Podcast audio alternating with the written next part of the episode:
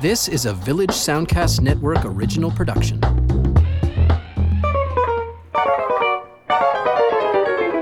Hi, and welcome to another edition of Lends Me Your Ears, the film podcast that looks at current films in the theaters and links them tangentially to films from the past that you may not have heard about. My name is Stephen Cook. I'm an arts reporter for Local Xpress. And I'm Carsten Knox. I am a film blogger and all around film nerd, and my blog is called Flaw in the Iris. You can find it at halifaxbloggers.ca. Today we're talking about the occult and witchcraft and thaumaturgy and all things related. Thaumaturgy. Uh, yeah, that's a 50 cent word today. uh, all related to Doctor Strange and Fantastic Beasts and where to find them. So it seems there's been a bit of witchcraft at the box office lately, both uh, costumed and in civilian clothes, in the form of Doctor Strange and uh, a new entry from the Harry Potter universe, Fantastic Beasts and Where to Find Them. Uh, two films that are are both a lot of fun and uh, which is uh, sorely needed this time of year. Yeah, I absolutely agree. the fun is definitely needed. I uh, yeah, I went to see both these movies. I am a fan of the Marvel universe. I'm also a fan of Harry Potter, but not in like a dyed in the wool sort of way. I suspect that that in order to be that, you you need to be a little younger than maybe we are. Uh, but you know, that's not to say that they're fans. You know, it's an enormously popular series of books and, of course, uh, successful series of films. Uh, and then the Marvel universe as well. They've done such a great job with a lot of their movies. You, I don't think you necessarily need to be a superhero fan or a fan of the comics to enjoy all the Marvel movies. Uh, now, Doctor Strange. We'll start there. Yeah. Doctor Strange is a character who's been around since I think the late '60s, kind of born out of the counterculture movement. Yes, there's definitely a psychedelic tinge about his earliest adventures, Yes, for sure. For sure. Uh, and he is more or less, for those who don't know, the um, the master of mystic arts. He is the uh, Marvel Universe's resident wizard, the top wizard. And uh, yeah, and his, his story is one that seems a little familiar to maybe those of us who have watched Iron Man or or watched. Um, uh, Batman Begins. They, there's elements of the plots of those movies that have been borrowed uh, in whole cloth here. Yes. Uh, Stephen Strange, played by Benedict Cumberbatch, excellent casting here, by the way. Um, he is a cocky New York neurosurgeon, still carrying a, a, a flame for his ex, played by Rachel McAdams, who barely manifests in the film. uh, one night, he's driving his Lamborghini and he totals it. And in the wreck, he wrecks his hands. Uh, so he can't perform his incredible feats of medicine. Uh, so he, you know, basically cues a, his, a heroic journey of self-discovery and redemption and transformation. Uh, he goes to Kathmandu and he meets the Ancient One, played by Tilda Swinton, who teaches him about magic, and he discovers he has a real gift.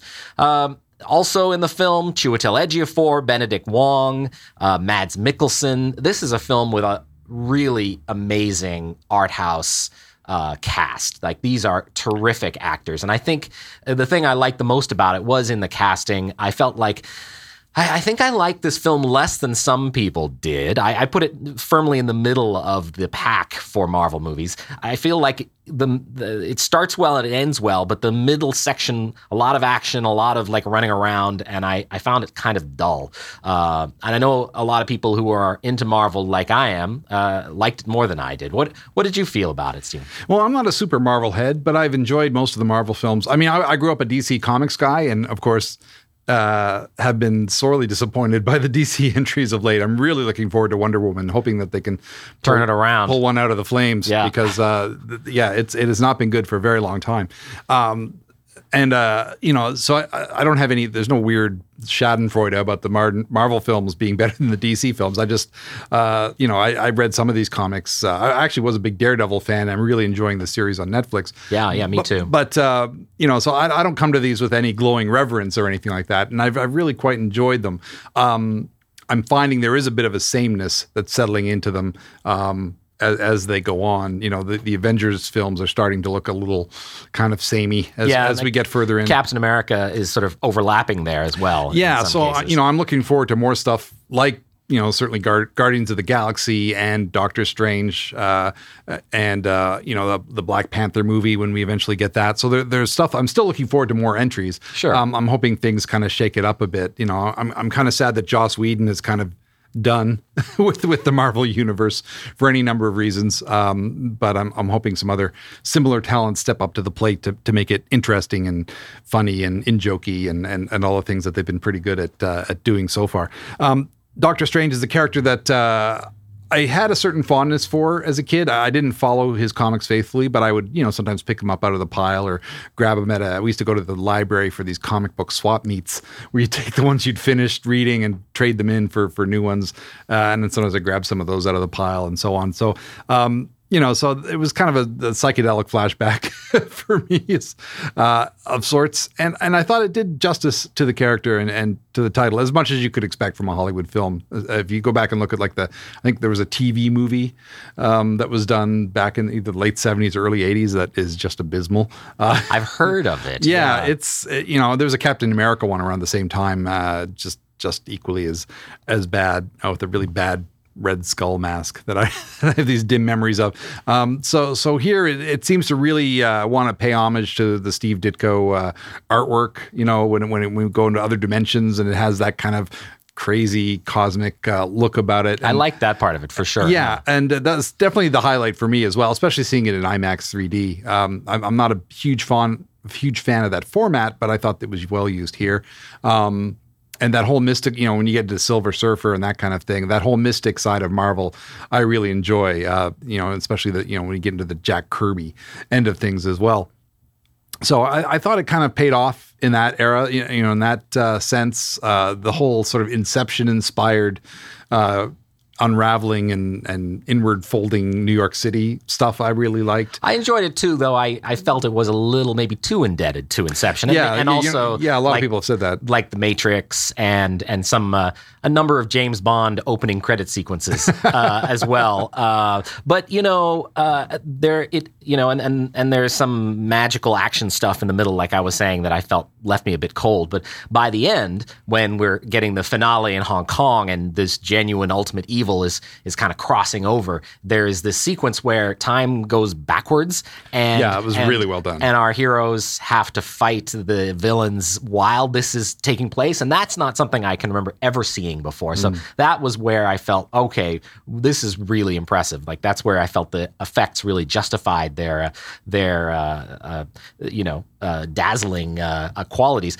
But and I really also like the. Um, uh, the, there's a little moments of fun, like the the cloak of levitation, uh, which gave the picture a welcome touch of Mary Poppins. Yeah, there's there's definitely a lot more humor in this film than I expected there would be, uh, and because Benedict Cumberbatch is not a, an actor I think of with related with, related to comedy. Um, and I thought he pulled off a fairly good deadpan act with the, you know, because obviously his character is very arrogant, which he, of course, he has to kind of uh, work on that over the course of the film, um, but also get some good lines, as does some of the other characters. And yeah, you mentioned Rachel McAdams. I, am I'm, I'm on the record as stating that she's far from one of my favorite actresses current working currently working right now. And uh, you know, she, her presence didn't uh, a didn't really make a big dent in the storyline, and no. didn't really have a negative effect on the film as she has in in other films. And and actually, I didn't. I, there's a couple of things more recently that I haven't minded her so much in. So I'm hoping that that is a trend because obviously we're you know we're still going to see a lot of her. Yeah, yeah. I thought she was great in Spotlight, for instance. Yeah. Um, but uh, but yeah, I felt like if the one thing the film bobbled was this whole arc of his redemption. I felt like he goes to yeah, Kathmandu. Yeah, he goes to Kathmandu. He has experience where he's left on the side of a mountain, which forces him to use the his nascent abilities. And uh, and then all of a sudden he seems to be evolved. And I I really felt that there it was missing that moment where he you know, where he turned from jerk to to self aware. Uh, it, it, all of a sudden he just was, and then everything was kind of okay. He was still kind of a little bit caustic. He still had a little bit of a sly yeah. sense of humor, but yeah, I, I, didn't I didn't quite believe that that transformation of the character. Yeah, it's not Tony Starkian in its uh, in its no, handling no, at all. I think they wanted it to be Tony Starkian, oh, but sure. they didn't do it quite as well as the first Iron Man. Um, and uh, that whole going to Kathmandu thing. I mean that that goes back to. I mean, you mentioned the fact that it, in the in the Nolan Batman films. That's a, a key component uh, that that in turn was taken from I don't know if it's the Frank Miller comics. I think maybe that Batman Year One, maybe the Miller Mazzucchelli run. But um, it goes back even further than that. I mean, if, the, if you want to get really pulpy, uh, the Shadow and Doc Savage, totally. Uh, in the 1930s and 40s, both go through that kind of you know, the cliche of Eastern enlightenment. Exactly, Eastern yeah. mysticism. Yes, uh, you know, yes. rears its head uh, in popular culture. Uh, maybe tied into the whole uh, discovery of King Tut's tomb kind of thing. It was it was all the rage in the 1930s. Um, and uh, you know it found its way into popular culture in the in the, the form of those characters' early training, and and I guess we'll be seeing a Doc Savage film at some point. It's Inevitably, been talked about. Yeah. Um, no relation to Doc uh, Strange, but um, I'm, I'm I'm hoping it's done well. I don't know if it'll be a period film or not, but but um, overall, I thought Doc Doctor uh, Strange rather was uh, about as good as I could have hoped for. Uh, yeah, from, yeah. You know, because uh, they've been kind of holding off on the more mystical, magical parts of the Marvel universe until now, uh, for whatever reason. You know, I don't know if they're afraid of blowback from the fundamentalist crowd or what, you know, or or what. You know, the, the mutants are fine, but magic, oh, we got to stay away from that. Yeah. When when it's a pretty fine line between one and the other, but yes. uh, at least they went for the full on head trip in in in Doctor Strange and. Uh, you know, I'll, I'll, look forward to see what they do with the characters. They integrate them further into the universe. Yeah, me too. I think I think that's the thing about uh, that this kind of character, and certainly Cumberbatch is he'll be great fun when he's interacting with all those other characters. I, th- I think that's they've done well setting him up for the inevitable crossover. Um, so, shall we move on to Fantastic Beasts and yeah, where to find them? Yeah, let's let, us let us talk about this one um, because uh, I I'm I was a little more troubled by ah, this one than see, Doctor Strange. I think we had the reverse. I think so. experience because because I went to Fantastic Beasts not having a lot of expectations. I mean, I enjoyed the last couple of Harry Potter films, but I felt like there was some rot in the middle there too. Oh, for sure. Yeah. And and uh, I felt the repetition repetition was a little tiring. So so coming into a, a brand new uh, period piece, which is a prequel. I mean, we know that there is a history of bad prequels to fantasy materials out there. So I, I wasn't very hopeful.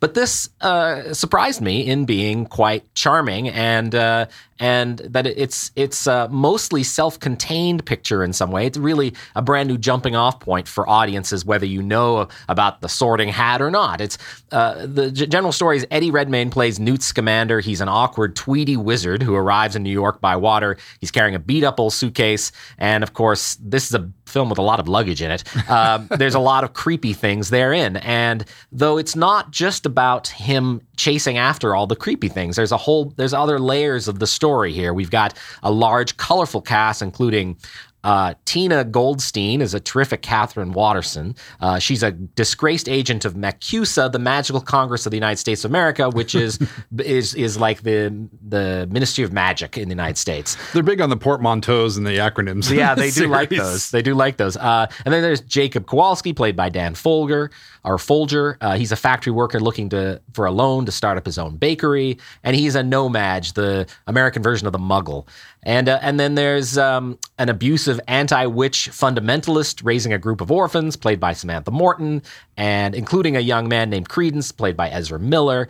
And uh, Colin Farrell is in this. He's Graves, another MACUSA agent who's friendly with Credence and on the hunt for a weird dark force that suppresses the ma- magical uh, abilities of children, a powerful evil force. Um, yeah, and I think that covers. Oh, and there's the sister, Tina's sister, played by Alison Sudol, an actor who I didn't know before. She's uh, a character named Queenie, and she's pretty great. She feels like she's stepped right out of the 1930s. Yeah, she's primarily a musician, from what I gather, uh, who hasn't done a ton of acting, but she's very charismatic and really steals every yeah. scene that she's in yeah, in this totally, film. Totally, totally. Um, definitely, definitely in the plus column for this film. Um, and of course, we've got the we've got the rebel wizard on the lam uh, subplot that just burbles underneath. Yes, uh, that's every, right. Everything. And, and, when we discover the rebel wizard uh, makes an appearance late in the running, uh, it's someone else pretty recognizable. Um, you know, this is um, this is a film I really like the universe that they create. The 1920s, late 1920s New York. The sets are spectacular. I gather they shot some of it in Liverpool. And yes. uh, it doesn't have, although there is a lot of CGI here, and some of it is better than others, it doesn't have that feeling of this is all shot in a studio somewhere. I actually believed in the sense of location, which is really important, I think, in a film like that, and this grounding it in some sense of reality, given how much is not very real. No, uh, no, that that 1930s or 20 i forget exactly which decade it's, it's supposed to be yeah 20s 26 I yeah think. late 20s uh, pre-depression mm. uh, kind of thing is it's it's the atmosphere is really well realized like i mean the the, the art direction and, and everything in, in this film is bonkers it's, yeah. it's so well done yeah um and uh, you know I, I i guess My, my problem with the film is that it, it it should be a lot tighter than it is, and uh, you know, and that as you observed, that's a problem uh, even in the books. Uh, you know, they get more and more unwieldy as as uh, the series became more and more successful, and unfortunately, this film kind of starts there. Um, you know, whereas the, the first Harry Potter story was a really tight little novel. Yeah, and that's then, true. You know, it gets to the point where the last book has to be rendered in, in two complete feature films when I don't think it actually had to be two complete Right. feature films. Yeah. Um, you know, some judicious editing would have been in, in order. And I think the same thing could have been said here. I mean, there's a whole subplot involving a newspaper baron played by Jon Voight. Yeah, I don't know what that, why that's there. I keep feeling that maybe will they'll pay off in later films, but I'm not Perhaps. 100 percent sure about that. But but I feel like there's probably like a, a five hour first cut of this floating around out there, which where you know either he has more to do or his son, who's running for I believe the Senate or Congress, uh, probably has more to do. Right. Um, you know, I, I think he's there so they can have an attack at at at uh, when he's making a big speech at a, yeah, at a charity rally. There's and- two sons. There's the one who I guess uh, has would like to be a, a journalist. That's right, yes. And then there's the one, yeah, the the son, the the senator who things happen to the senator's son. Uh, I won't I won't say too much more than that to give it away, but but I'm not sure that he has a future in this series. Um, but uh, but it is. You're right. There are there are stuff that feels like it it is is um, franchise building rather than actual paid off within the film, and that that is a bugger. Like that's not something that I, I like to see. Uh, and and uh, and there's a there, they talk about an ex girlfriend of of Newt Scamander's, and she's clearly going to play a role because they've cast Zoe Kravitz. We see a photo of her. Yeah, you know exactly. she's gonna, and then she's mentioned repeatedly, and it's like, well, what's the deal here? We never find out. But and, I, and, and she's the grandmother of a character that we meet later, you know, later slash earlier in the Harry Potter universe. Right, yes. Um, there's, there's a few sort of direct references to characters that we've already met in Harry Potter. I mean, uh, um, Dumbledore. Um, we'll obviously get somebody playing young Dumbledore at some point in the course of this series. Yeah. Um, given what we know from him and this rebel wizard uh, Grindelwald, I think. Uh, no, yeah, uh, Grindelwald, Grindelwald. Name. Yep. I get him mixed up with Gringotts, the bank, the bank in uh, the Harry Potter series. Um, you know, we meet the elderly near the end of his life, uh, Grindelwald in um, or Grindelwald, whatever, um, in the Deathly Hallows when when um, uh, he who shall not be named and whose name I've forgotten off the top of my head, is- Voldemort? Voldemort is looking for. I was going to say Ralph Fiennes, but uh, yes, Voldemort is looking for a, a wand, and he thinks that the elderly Grindelwald who's in a prison has it. Anyway, I won't Oh, get you into know, it. I'd totally forgotten that that that connection. Well, Um, I I I only vaguely remembered that. Yeah, I think we meet this guy later in the Potter books, but I couldn't remember exactly the context. Right, I actually had to look that up, but I, I did recognize the name and the character. I just you know couldn't remember his exact place in the in the Potter universe. gotcha. And uh, so you know, I, I'm looking forward to seeing how this stuff plays out in the later films. I, I think they've said five movies. Yeah, they've maybe said five. more films. Yeah. Um, which which seems unnecessary, but. Well, you know, I- I- there's a uh, question of whether any of this is necessary. Well, that's true. right? I mean, a, a prequel of a of a successful series. I do think it's interesting that J.K. Rowling herself has written the screenplay for this. Uh, It's loosely based on a on sort of a, a guidebook to magical creatures that she came up with back in I think 2002, and and it was just like a thin volume of a list of of you know uh, like a not a and I'm Yeah. doing air quotes here nonfiction book about uh, about these uh, these creatures and and it's one of the books that Harry Potter carries around with him to reference uh, and so she is out of her imagination she's come up with the whole backstory to this book and to its author uh, and uh, and I, I can I can uh, get along with that as an inspiration but you know there's a lot of ways this could go wrong and I, I feel like for the most part it actually went pretty right Yeah, I, I you know weighing the pros and cons of this film, it comes out on the pro side. I, I enjoyed it for the most part, but there are long stretches of, of plot that don't really go anywhere. And Mm-hmm. you know, like you say, maybe it will lead to something in the later films, but that's not really a great way to make films. I mean, you know, it's franchise building is is is a dubious uh, achievement at best. Um, and yeah, also, unless you can watch it all at once, like on television. Um, but yeah, in this in a feature film world, you're right. They there there are definite problems when you don't tie up the plot threads or or you leave characters dangling. You introduce them and nothing happens. Yeah, and, and and there's a lot of things like the fact that the the sister uh, had never met a no-maj before, and I'm, I'm trying to like, oh, so she never left leaves the apartment. Like, how Yeah. is that possible? Yeah, that's that's that- that's, reasonable. That's an odd thing, and and also as far as Eddie Redmayne goes, he's quite charming, but I'm I'm reaching a a, a, a level of uh, irritation with Eddie Redmayne because I just I, I've seen him in enough films now that I feel like I've figured out all of his acting tricks. It Yeah. seems like there's just a certain bunch of ticks that he employs in the course of making his character seem.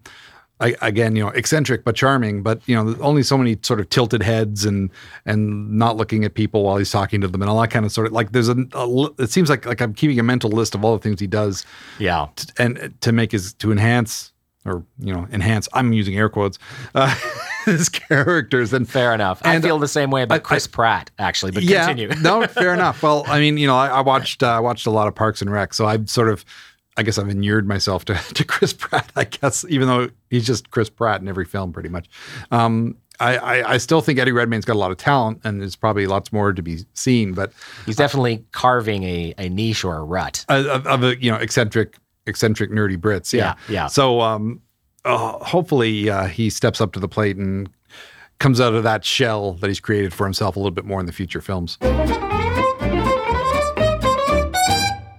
Probably my favorite movie with magic in it growing up was The Witches of Eastwick, which actually arrived pretty late in my development, but I I was a big uh, Jack Nicholson fan, and and it's a fun movie. I think most people know know it. Cher, Michelle Pfeiffer, Susan Sarandon are are great, as well as uh, Veronica Cartwright. They're all a lot of fun, and Nicholson gets to be at his maximum hammy. Yes. Uh, and it, yeah, it's it's a it's a good time at the movies, and it's comedic and and pretty light, I would say. Uh, but around the same time, I also saw Alan Parker's Angel Heart, where Mickey Rourke plays this gumshoe in uh, the fifties. He's hired by Robert De Niro's creepy creepy client to find a missing crooner, Johnny Favorite, and the search takes him from New York to Louisiana. Also stars Charlotte Rampling and quite famously Lisa Bonet. It's one of those movies that has a whole lot of atmosphere, but the story once you know the twist it sort of relies a lot on the twist and if once you know it you watch it again it's just sort of waiting for that twist to happen Louis Cipher. Yeah What yeah could that really? possibly who mean? could that be um, but uh, i mean I, I i love the mood of it i love the cinematography and uh, uh, yeah and I, I would still recommend the film it's a genuine creep fest like it it kind of gets under my skin even though i know where it's going uh, Jeez, if he's looking for Johnny Favorite, he should just come to Halifax. there you go. Yeah, yeah, yeah. um, but uh, you know, it's funny. I was thinking about connections to Doctor Strange and to Fantastic Beasts, and I think there are direct connections to British horror and British fantasy and and British. Um, I mean, occult doesn't always mean horror. It doesn't always mean you know that it's got to be the you know uh, it certainly doesn't mean gore. But there is there is a, a tradition that, like going back to Mary Poppins and Bedknobs and Broomsticks in Disney, uh, and then there's Hammer horror. Uh, Which we uh, which we watched a few a few examples of from your library, Stephen. Yeah, it pretty much is the defining period in British horror, much the same way that the Universal monster uh, series with Frankenstein, Dracula, and Bela Lugosi and Boris Karloff is kind of like the defining uh, foundation for for classic horror film in, in the states. Even though there's certainly antecedents, um, but not too many witches in those stories. no, no, certainly not. Um, you know, you can find necessarily. yeah, although if you think about it, if you go back to the first real auteur of film, uh, Georges Méliès, uh, the, the French uh, filmmaker, I mean, sorcery, wizardry, magic was a huge part of his uh, his films. He was always playing magic. I mean, he was a magician. He was a stage magician. Uh, you know, sleight of hand and, and all that sort of thing. Who took that idea, applied it to celluloid with with clever uses of editing and and forced perspective and that kind of stuff. And and so i- in a way, like the first real major body of work in film is all kind of magic related in a way. Um, and then he took it into the fantastic realm with his adaptations of Jules Verne and, and science fiction. So we got fantasy, horror, science fiction all kind of wrapped up in, in the earliest uh, films where uh, a director was really associated with with the work. So it's it's it's part of the fundamental foundations of, of film altogether, really. So it's it's not surprising that it keeps coming back uh, in uh, in various forms over the years. But um, but we did watch uh, a couple of Hammer horror entries, uh, and uh, they're a lot of fun for sure, uh, with varying degrees of success. Yes, as, yeah, as, the- as you know. The first one, The Witches from 1966, I discovered there's a Dino De Laurentiis Italian anthology film called The Witches from 67, not to be confused with Is that, this the, one. is that the one with Clint in it? Yes. Oh, okay. Yes, that's right. And then there's the 1990 Nicolas Roeg film called The Witches. Which is great. Yeah, and then there's The Witch from earlier this year, which we'll talk about at the end of the show. So you know, there's a there's a lot of witches out there in cinema. Uh, but this one, the Hammer picture, stars Joan Fontaine in her final film role, as a matter of fact, before she went on for to basically work in theater and television for the rest of her career. Uh, and here she plays a woman who, who's teacher a teacher in Africa. She has a terrible experience with witch doctors there, and then finds a job later teaching in a small town in the UK. But there's something weird about that place too. It, there may be witchcraft afoot in the British countryside, and her sanity is basically at stake. Uh, this was a film where I really enjoyed the setup. I enjoyed the various characters in the town, and the feeling again, the feeling of location. I felt was pretty great. But it just by the end, it just gets ridiculous when her Yes, when does. when Fontaine's character named Gwen Mayfield, she discovers that one of her good friends, and it won't take you long to figure out who if you're paying attention, is in charge of this coven of devil worshippers, and they're all hungry for immortality, especially this lead lady, um, and they're willing to kill a child in order to get it, and it just gets totally hysterical, and and then they move into away from like location footage in the town to what's clearly a studio and it just it's lit like a like one of the lesser episodes of Star Trek. It looks just awful and it's it just yeah, it becomes laughable by the end. Yeah, this is it, it's if you're a fan of Hammer horror films, you kind of have to take the good with the cheesy, um, Yes. and and kind of appreciate them both. And and uh, some films are just one end of the spectrum or another. This one clearly straddles that line because there's a lot of great stuff in it. I mean, Joan Fontaine. I mean, she worked with with Hitchcock, and and and you know, she was one of the few actresses I think to get an Oscar for working with him. She's in Rebecca, his his only best picture winner.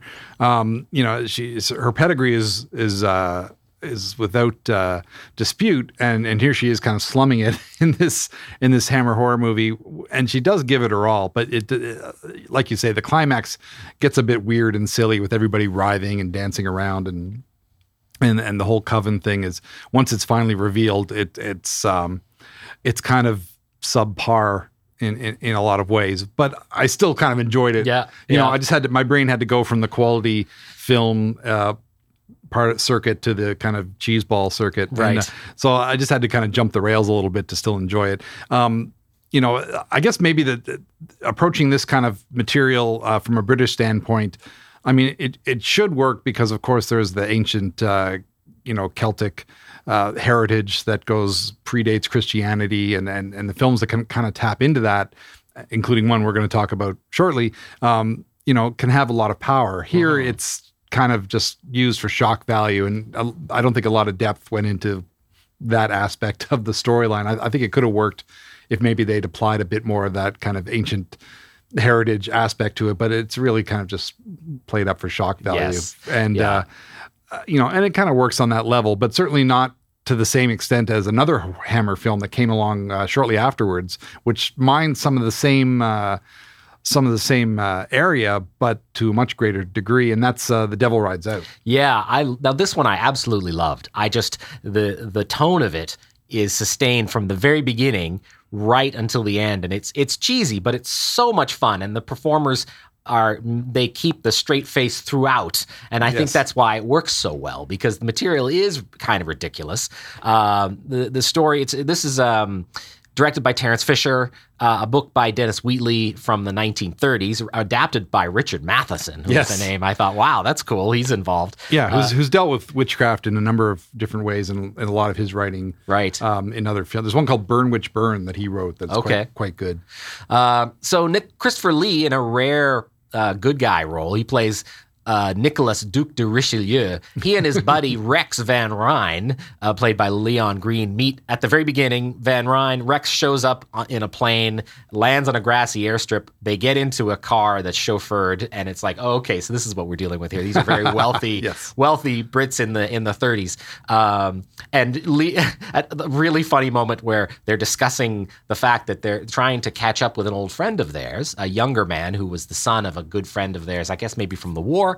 And um, and they haven't they've sort of fallen out of touch with him and they're concerned about his safety and what's going on because they haven't seen him in months since christmas uh, and uh, and they're discussing this as they're driving somewhere and and uh, lee talks to his chauffeur through a tube in the car which is hilarious yes. hilarious That, that, that crops up later in the abominable Dr. Phibes uh, movies, I believe. There's- Okay. There's, a lot of that sort of thing happening, which I, which I highly recommend. Um, so they they promise to take care of this guy Simon, and uh, and so they go to this fancy country mansion, and Simon's having a party of some sort, a meeting of his astrological society, and uh, but it is very awkward. Wants to get basically get rid of his dad's old pals. Uh, and now amongst the astrological society is Charles Gray, who of course most I mean I know from having he had played Blofeld. Yes, in, yes, uh, Diamonds Are Forever. Right. Uh, in James Bond, so you know that he's up to no good. These people are all bad people, uh, and it turns out that they're Satanists, and they are are got this this cult, and of course Nicholas and Rex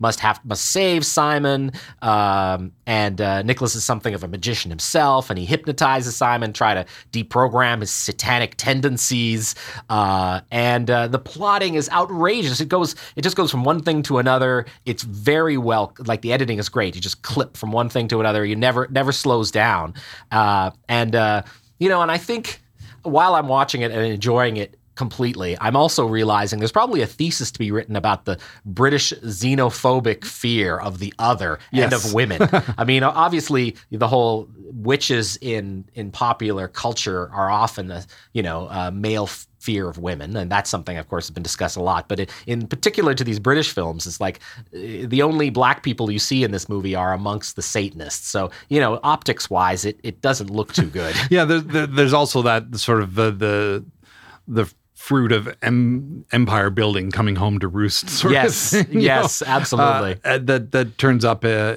in a lot of these films. Uh, it you know either through these occult mystical um, kind of plagues or or even just through straight up uh, action type films. Um, and uh, it's it just really keeps building on itself uh, scene after scene, and and it's it, it's something to be admired, I guess. Uh, and plus, there's uh, I think James Bernard is the composer, and his it's his he did a lot of the Hammer film scores, and he just goes completely out to lunch on this one. It's I actually have the soundtrack CD at home. And Uh-huh. It does not disappoint. You know, it's like so overly dramatic. You know, a lot of bam bam bam, Yeah. you know, kind of stuff. Yeah. Um, and it's it's completely turned to eleven and and doesn't care who knows it. And I just love that about this film. I mean, and the fact that you know, the, like the witches kind of hedges around the whole Satanism kind of thing. You know, it's more, it's more like into the witchcraft slash ancient uh, druid druidic cultic kind of thing.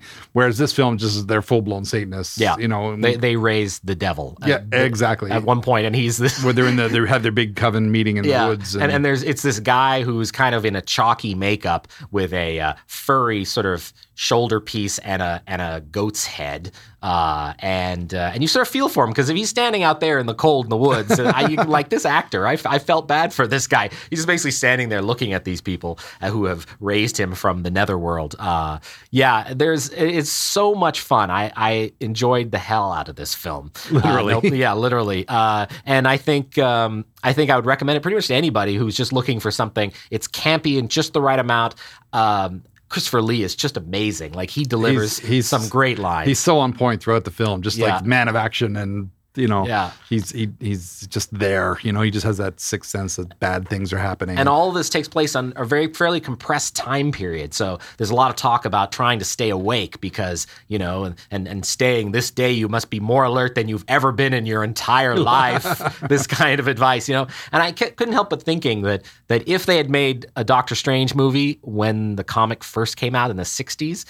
Christopher Lee would have been terrific. oh, he would have been perfect. Been perfect. In this movie, he's got the little mustache and the walk right, goatee. yeah, he could just walk right off the set of this film into that into Yeah. that role, no problem. no problem. Um, you, you mentioned the the uh, the manifestation of evil in the woods, and and uh, I I encourage you and anybody else listening to seek out a film called Night of the Demon from um, from the fifties. I think Jacques Tourneur was the director, um, and it's kind of a quasi British American co-production where um, an American skeptic goes in, goes to England to look into the possibility of satanic cults and and uh, you know gets gets inundated with uh, some mysterious behavior and and uh, eventually a meeting with a, an, an actual demon in the woods. And it's it's actually kind of terrifying. And in fact you being a Kate Bush fan uh, you know, may know that uh, there's some dialogue from that that she actually sampled in uh, the Dreaming, maybe, Uh, or I'm trying to remember, the, or maybe it's Hounds of Love. You know, the line "It's in the trees, it's, It's coming." It's- Yeah, yeah, That's yeah. the movie that that's taken from. And I remember watching watching the film and kind of freaking out when I heard that that line spoken. Like, Right. like finally a, a light went off in my head. Oh, that's where that came from. So, Night of the Demon. It's we're we're not really discussing it in depth because we didn't watch it for this podcast, but it's out there on on DVD and probably in other forms, and it's it's one of the great horror films of the 50s for sure. Um, you also, well, we what one thing we did watch uh, a- upon your suggestion. I'm really glad we did was the Devils, uh, Ken Russell, uh, and uh, yeah, I. Um, I, I was amazed at this film just by its sheer gall, uh, the things that it, it tries to do and and quite uh, successfully uh, achieves. Um, uh, I, I don't even know where to start in terms of, of doing any plot uh, discussion, but uh, if you want to take a swing at it, feel free. Well, it's it's uh, it's set during the reign of I think Louis the thirteenth or fourteenth, uh, maybe the fourteenth, whoever, whichever one was the Sun King. Uh, I'm really good at taking notes, folks, so bear with me. But um, and Ol- Oliver Reed is is the the head of the church in, in a provincial French um, city state, I guess, for lack of a better term. And and uh, so what's happening is that the uh, the French crown and also Cardinal Richelieu, uh, there's that name again. Um, uh, in Paris are, are- and Versailles are trying to consolidate power uh, centrally uh, by diminishing the power of these city states. And um, you know that that, uh, Reed's loyalty was to the the now deceased, uh, I guess, Duke of of of. Um, now I've forgotten the name of the Loudun is the name of the, the the town or city state or what have you in France. Um, so his his loyalty is to the city and to the people that live there, and and uh, maybe not so much to Richelieu, which proves to be his undoing, as the uh, the agents of the king um, a want to tear down the walls around the city so that uh, they are not uh, able to defend themselves from from federal forces, and uh, in the process uh, generate this kind of mass hysteria to, that uh, is intended to discredit uh, uh, Oliver Reed's uh, priest and then uh, get him up onto a burning pile of sticks. Yes, yeah, that's pretty good. Nicely done. I think that covers it quite well. The you know his his loyalty to his town and to his way of doing things, but he's also loyalty to his appetites. He's someone who is Yes. is having affairs with women, and he's uh, he's he's seeking. You sort of think, well, he's sort of seeking power, entire you know, total power within his own little city state, uh, and uh, and he kind of achieves that until the forces from outside start to impede his progress, and uh, and then they they arrange through through the hysteria of this nunnery uh, led by. Uh, Vanessa Redgrave, Redgrave. yes, Yes, the uh, abbess. Yes, and her and her sort of uh, suggestion that he is he is channeling the devil, uh, the Oliver Reed character, and uh, and so he becomes kind of this martyr towards the end in a way that's sort of surprising given what a was the way the character is introduced. Um, I I thought the film was wildly entertaining and its its outrageous sort of commentary on politics and uh, and the relig- religion and and uh, you can see where Monty Python got a Oh. lot of inspiration. Yeah, I, I think they were big fans of this movie. Yeah, yeah. You know, when you when you see some of the stuff in the Devils that turns up a couple of years later in in the Holy Grail, um, the whole Castle Anthrax scene, you know, and now for the spanking, um, you know that that seems the the, the d- deranged nuns in Holy Grail are right out of the Devils, and, and uh, I think they're you know making a pointed satire of that, but also paying homage. I think I, Yeah. I can't see uh, they're all history buffs. I can't see how they wouldn't have loved the outrageousness of this film. And, and I love the sets as well. The sets of this this town Loudun is are very modernist in a way that you know completely uh, I don't I don't like historically incorrect, but boy do they look cool. Yeah, well, and, and it should be noted that this is kind of the first major credit for uh, filmmaker Derek Jarman, who uh, went on to become a very uh, pioneering and visionary filmmaker. Um, you know, a decade later in England. Um, this is kind of his first major credit doing the art direction for the, you know those incredible walls with the sort of white tile bricks and the the weird antiseptic look of this town. Um, because of course the plague also enters into it. Um, you know, we're in the middle of the plague, and the, quite a bit of time is devoted to that as well as, and it's uh, it it gets chalked up as another influence of the devil in this town uh, with the the presence of the plague, and so it has the, the weird, almost like hospital look of the, of the white tile walls is very uh, very much part of that, and uh, but also the church. And you know Oliver Reed has this weird tower thing full of statuary that he lives in, and it's it's it's a feast for the eyes and and and the appetites. You know, it's it's again like cranked up well past the the point of no return in terms of uh, so-called good taste and so on, and and and that's something that uh, Ken Russell really excelled at. Um, you know, and this this is probably his finest moment. This film, which of course was later savaged by by um, censors, and also the the studio that made it uh, refuses to allow it to be released in North America, and only begrudgingly let the the British Film Institute put out a DVD of it uh, that uh, in England and coded only for England playback. So if you buy the disc, you have to get a machine that can. Anyway, the, somebody Warner Brothers clearly has has it in for this film uh, for its uh, blasphemous suggestions. Um, even though it's you know ultimately the man of faith comes out as the hero in this film, but but the things that it says about the church and, and about uh, the hypocrisy, hypocrisy, and yeah. pulp, you know the ability ability to whip people into a frenzy with the, the slightest of evidence is uh, you know all very much uh, a hot topic in the early 70s and and just as a hot much of a hot topic today. I mean uh, you can watch this film. You can put any number of allegories on this movie. Um, you know, the, the either in, in like you know Watergate era Nixon White House or or Donald Trump's America, it, it stands up uh, really well and it can be applied to many situations. Um, now, you also uh, are a fan, I know, of The Wicker Man. It yes. feels it feels like any discussion of British horror uh, related to the occult uh, would be amiss if we didn't at least do a nod to it from 1973, Robin Hardy's film uh, with a screenplay by Anthony Shaffer. Uh, what do you what do you want to say about The Wicker Man? I, I mean, I, it's been a while since I've seen it. I remember it being supremely creepy. It, it, is, it is truly a, a, great film. Yeah, I, I mean, I, have seen it a number of times over the years. Uh, I first came upon it because CBC would air it in the wee hours of the morning for whatever reason, and would, and would show the uncut version uh, with the the nude dance by uh, Britt Ekland stunt, stunt double. and, uh, and, you know, I, I just kind of stumbled upon it as an impressionable youth and had no idea what to make of this film. I think I'm, I probably watched it because of Christopher Lee's involvement. Um, he plays Lord Summerisle on a remote Scottish uh, island, and uh, they uh, their, their, crops are failing, and and uh, you know they need to appeal the the Celtic gods, and um, we have uh, Edward Woodward as a policeman, a very a very religious uh, policeman from the mainland. I believe he's a a Catholic uh, Scotsman who comes over uh, to investigate the disappearance of a young girl who he begins to think might be being held in use for a uh, sacrifice of some sort to the uh, gods of plenty.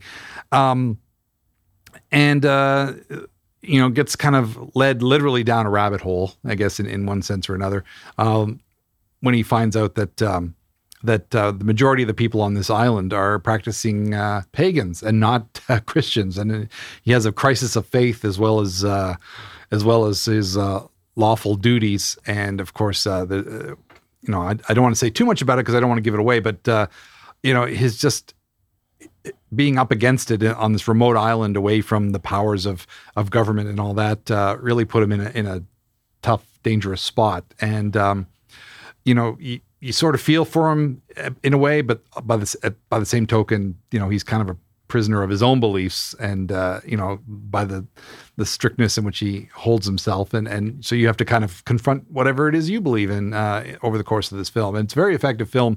And in some ways maybe the first modern British horror film as it comes in the in the late '60s, early '70s, and and and very effective to this day. Yeah, um, I think that and maybe Clockwork Orange, uh, yeah. are are like the the the giants.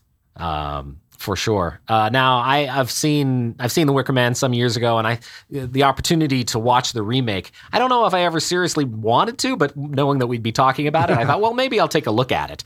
Uh, the Wicker Man was remade in 2006 by written and directed by Neil LaBute, and that's part of the reason I was interested. This is a, a filmmaker who made In the Company of Men, Your Friends and Neighbors, Possession. He's a director of uh, of taste and and sensitivity in terms of telling stories of men uh, behaving badly, uh, uncomfortable dramas and romances, and I wondered what would tempt him tempt him towards this kind of material.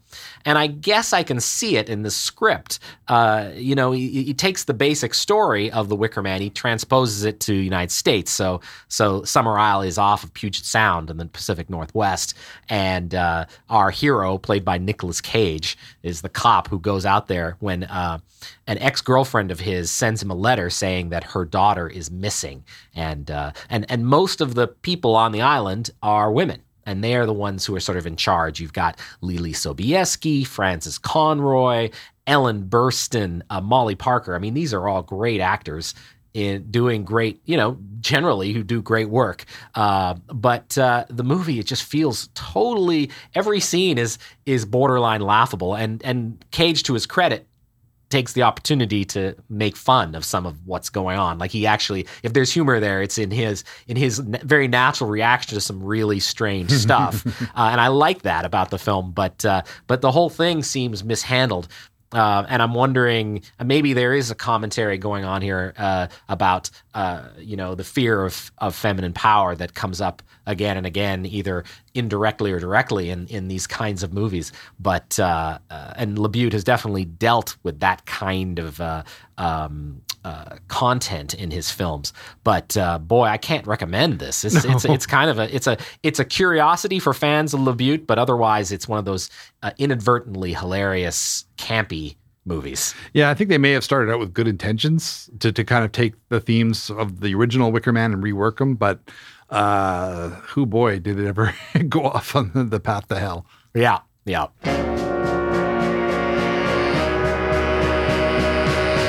Hi, I'm Lindsay Cameron Wilson, and I am host of the Food Podcast. Now, this is not a cooking podcast. We'll talk about the history of food, we'll meet the players in the food world, and we'll explore the ingredients that fill our lives with flavor. Check us out on iTunes and Stitcher. We'd love to hang out with you.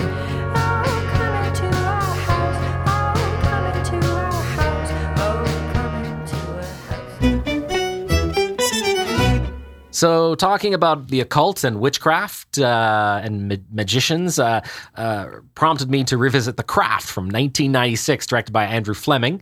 And, uh, you know, it's a film I hadn't seen in ages. Uh, the 90s were, you know, a bit of a rough period for teen movies, and this is basically a teen movie. Uh, the genre, genre kind of went fallow post Heathers and the John Hughes era, but it came back in the late 90s. And this is sort of right in the middle of that fallow period, and it, with this teen supernatural movie basically it's about three four girls in a high school in los angeles. Uh, robin tunney plays sarah who arrives the new the new one who arrives. She's awkward and alienated but these girls three others take an interest. Neve campbell's bonnie uh, rachel true's rochelle and the amazing fairuza balk as nancy. And uh, they're all sort of uh, misfits uh, who happen to have an interest in black magic. And uh, so sarah gets involved and they all have opportunities to torture the people around them for whatever reason. And of course, once they have the power, the four of them together have power to do this, including uh, making Skeet Ulrich, uh, uh, you know, turning him into a, a, a lapdog. I forgot he uh, was in this. yeah, yeah. It's uh, he's easy to forget. He's he's he's never been an actor that had a lot of a lot of oomph. Yeah, um, kind of he, a Depp light. Yes, yes. I would say that probably is true. I mean, he's done some interesting work occasionally, but for the most part, it, it was yeah his his career as a leading man anyway wasn't very very uh, sterling.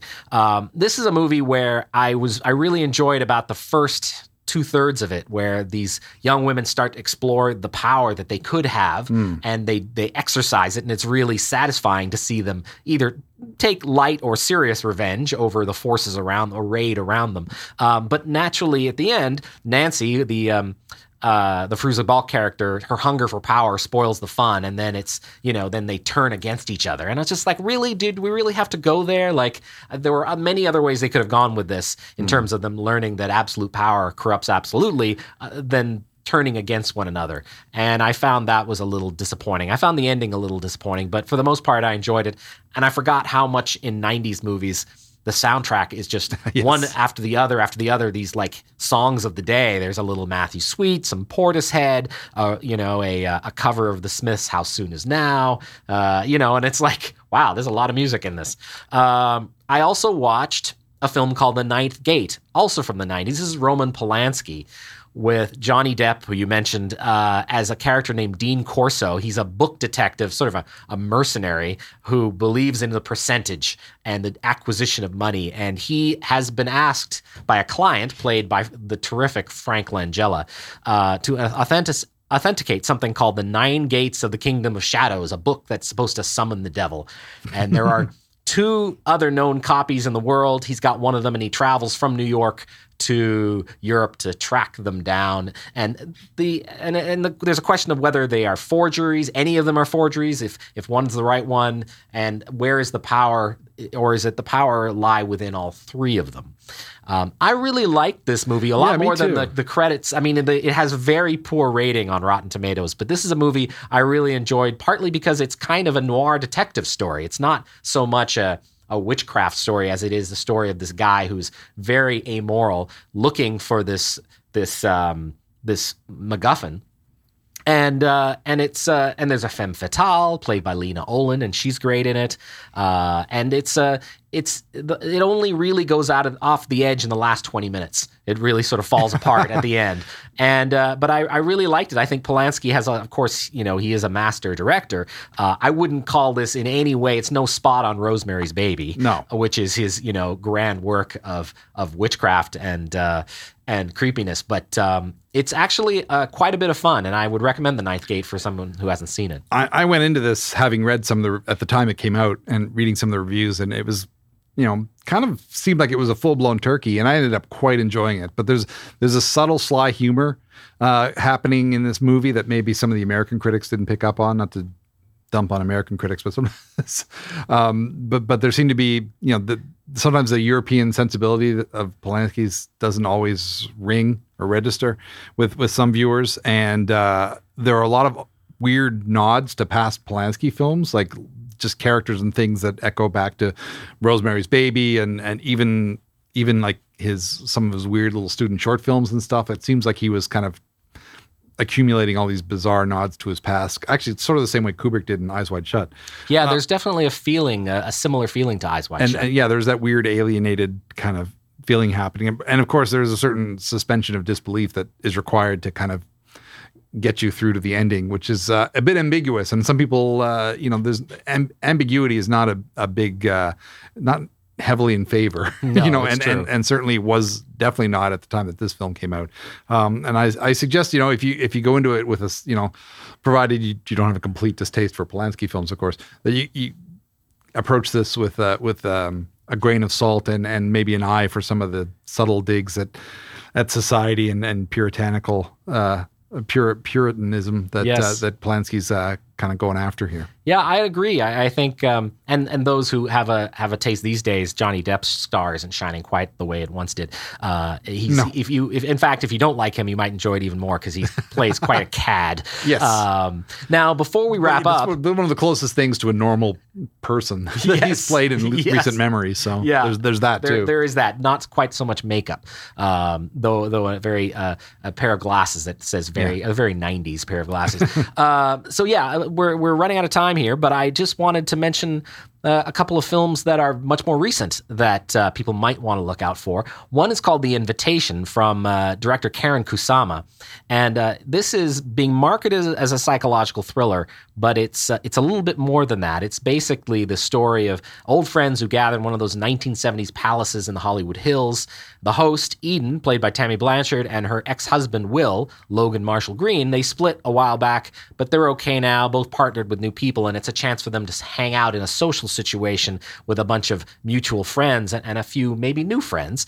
And it's very awkward from the outset. Uh, Will is very suspicious of everything, and the dramatic structure gives him and us plenty of reason for paranoia. What is going on with these people, and what is their, their ulterior motive? And there's a suggestion that there may be a cult happening here. Now, the film really takes its time getting where it's going. It's very suspenseful, but I know some people who saw it who thought who were horror fans were like, "Oh, it took too long getting where it's going." Because it's basically there's two options here. It's either a cautionary tale about the cost of paranoia or it's about bad people actually having something sinister and cult-like cooked up. Now, the fact that uh, it's I'm mentioning amongst this group of films today on this podcast probably is tipping the hat as to which way it goes. But I, I quite enjoy The Invitation, and I would recommend I could rec- recommend uh, people check it out. Um, and the final film is The Witch from this year, written and directed by Robert Eggers, a first film from Eggers, who is a production designer turned filmmaker and who has been paying a lot of attention to Kubrick and Polanski with this first feature. and it's a it's a really fun movie. It's a Puritan historical drama about a family out in the woods that's kind of falling apart. But it's also a story about uh, about witches and about a, and, and there are elements of straight out supernatural horror here. Yeah, I love this film. I really did, and, and you know because it has echoes of The Wicker Man, I think it was a huge influence on this movie. Um, but of course, uh, you know, we never really see full on supernatural powers at work in The Wicker Man. And here we do see weird things happening. And, you know, it's, I think it's up to the viewer to decide if it's just the madness of being isolated out in the woods away from human society or not that's, that's having its effect on this family um, in pre revolutionary America. But uh, it's, it's chilling nonetheless, uh, just the, the strange things that are happening. And uh, the film does overplay its hand a little bit, I think, um, towards the end of the film. It's funny how But, we uh, we hear this a lot today. It's like a lot of these movies are start really well and then kind of go off the rails by the end. Yeah, but in this case, it's at the very, very end, and, and I don't think that that's necessarily uh, it, it. It didn't uh, tip the scales for me, and and and, and in, in in hindsight, it doesn't really bother me that much. I, I guess it was just maybe they wanted somebody at the studio decided, well, there needs to be some sort of payoff for people who want to see a movie with the witch in the title, but but it's just it's just the the oppression of of the wilderness and and uh, and isolation and and this insane puritanism on this family uh, just all works in collusion to kind of split them up and and do horrible things. And just but but the the the the look of the film, the design of of of the the the homestead and and the the, the way that language is used in the script uh, uh, all all really work effectively to to making you feel like you're in this environment over the course of the film and uh, it really did have a, a powerful effect on me anyway Yeah, I agree. I think uh, I think it's a strong film. It's got a lot to recommend it. Uh, don't trust the goat. I think is the takeaway. Here. Goats are bad. Goats are bad. Don't trust the goats. Uh, and I think there's also a little bit of. Uh, I think the film has a thing or two to say about gender politics in Yes. America. If you want to read it that way.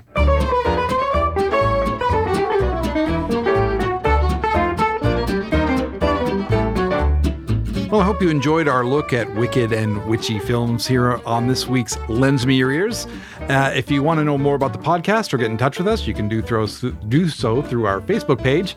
Uh, and you can get us on Twitter at Lens Me Your Ears and also uh, via email at Lens Me Your Ears podcast at gmail.com. Also, my personal Twitter account is at NS underscore S C O O K E.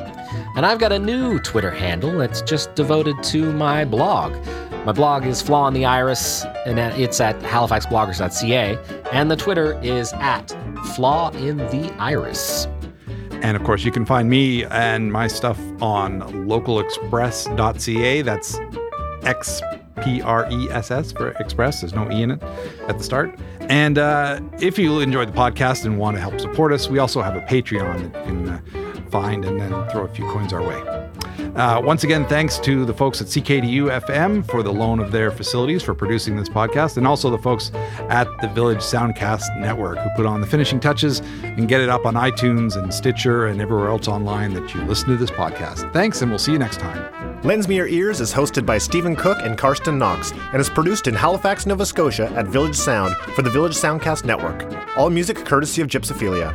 Check out all of their amazing music, tour dates, and so much more at gypsophilia.org. Send feedback to Lens Me Your Ears podcast at gmail.com. We'd love to hear from you.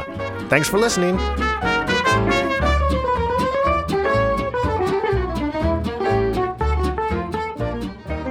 This was a Village Soundcast Network original production.